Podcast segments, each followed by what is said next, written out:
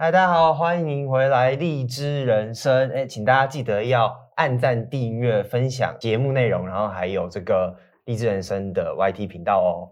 那我们今天要来谈记者叠对叠，强哥。记者叠对叠是跟什么样的记者叠对叠？是什么样的事情啊？听起来好像零零七的一些哇，其实其实也不能算叠对叠啊，主要就是发言的一个很重要的工作，就是从记者那边获取资讯嘛。哈、嗯嗯，那比方最常见到一个情况，就是你常会看到说发言人会递纸条给这个候选人，给总统，给那个参选人。对，那呃，我还记得我以前有一个算是很要好的朋友，哈，一个同事。啊，他当发言的时候，他就是出了一个还蛮大的新闻哦。什么新闻？什么新闻？就是他有递一个纸条，嗯，然后给总统说，总统那个记者正在拍你睡觉。哦，好，结果，很贴心啊。对，结果因为那个记者那个摄影机的角度刚好是从上往下打。嗯，所以总统拿出那个纸条的时候，就看得到他在提醒总统，嗯，他正在打瞌睡。哦，就纸条上面的字就被记者拍到了，连吃纸条都来不及。对对 对对，就是他打开纸条说，那个记者在拍你打瞌睡这样子，然后就拍，然后就变成一个一个新闻这样子啊。所以呃，递纸条是常有的事。那递纸条，你在递什么？为什么写什么纸条给他？为什么要递纸条？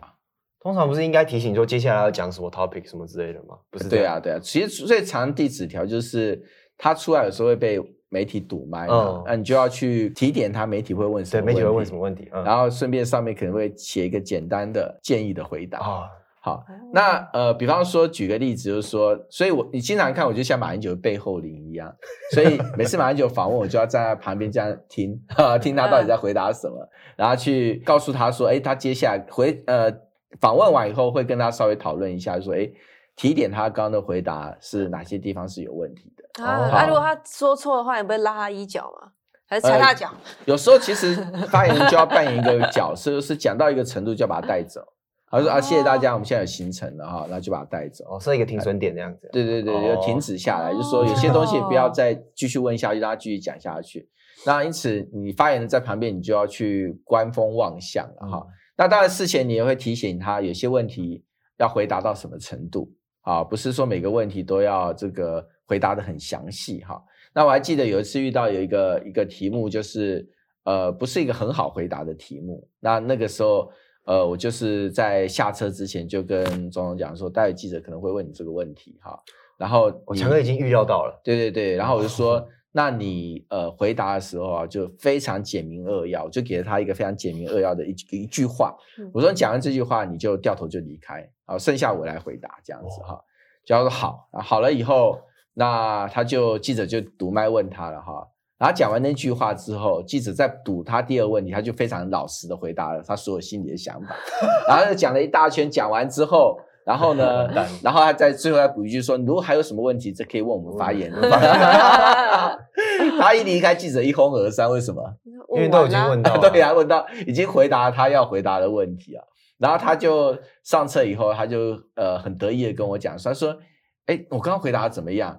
我说：“哎，这个这个这个市长，你回答的不错了哈。但是我不是说过你不要回答吗？为什么？可是。”我说你只要回答一句话就好了。他说没有关系啊，我帮你多多补充一点。实际上我讲不够，你再去讲啊。那我心里 OS 是，你都把话讲完了，我要讲什么，什么就不会有记者来问我问题。哦、因为有些问题不适合他第一时间就回答。哦。有些问题可能适合，就是说演讲之后，对对，让发言人先帮他回答，然后看外界有一些呃相关的反应之后，他再去做一些综合的一些评估，然后再做一些更多的反应，因为。有些问题适合他本人回答，有些问题不适合他本人回答，嗯、所以时机的问题。对对对，所以你要做一点那个判断嘛，哈。嗯。那当然，另外就是说，所以发言很重要，就是要收集呃记者想问什么问题。嗯。好，所以平常你可能要跟记者有一些比较好的一些关系啊。嗯、那当然，记者基本上多半也不会去呃故意让你为难啦。嗯、好，所以你有时候你去跟记者说，哎，待会你们想要问什么问题啊？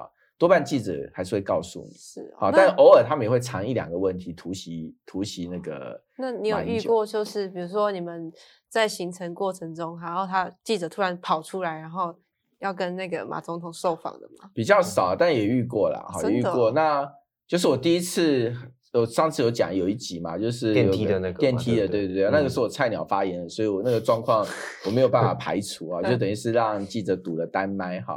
那他还有曾经有一段时间有一个，其实记者有时候也蛮有趣的，因为你要知道，就是呃，任何的候选人哈，他在回答问题的时候，他一定挑他喜欢的问题，他会讲话会多一点。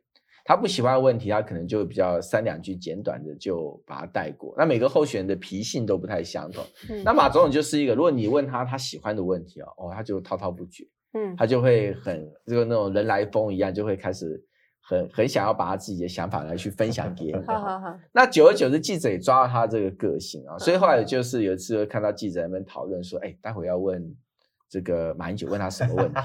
他说我们要问这个问题，那另外就是说不会他不会回答，他一定敷衍我们。他说那怎么办？他说我们先问这个问题，这个问题哈，让他讲的开心一点哈。他一不注意，我们就问下一个问题。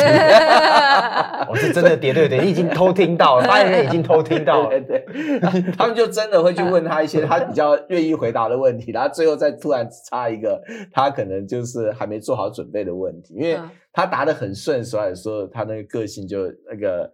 他警戒心会放下来，啊，有时候他就会呃，就是把本来其实未必适合他直接回答的问题啊，他就多多做了一些回答，那记者就有很多的素材可以做，好，所以在等于是候选人身边的话，呃，察言观色蛮重要的，然后去判断风向也蛮重要，所以经常其实就是几乎到每一个场合被记者提问的时候，你都要先去了解一下，做功课，记者会问什么，有的是你要去从记者那边探来的。那有的是你从大氛围上，你就会去判断说，现在记者关心的问题是什么，然后你你知道以后，你就要呃帮他把一个方向性的东西准备好，让他在回答的时候，他有一个参考的准据。好，所以这个是呃等于发言人呃非常重要的一门功课。好，今天的励志人生就到这边，请大家记得订阅、按赞、分享哦。那我们下次再见，拜拜。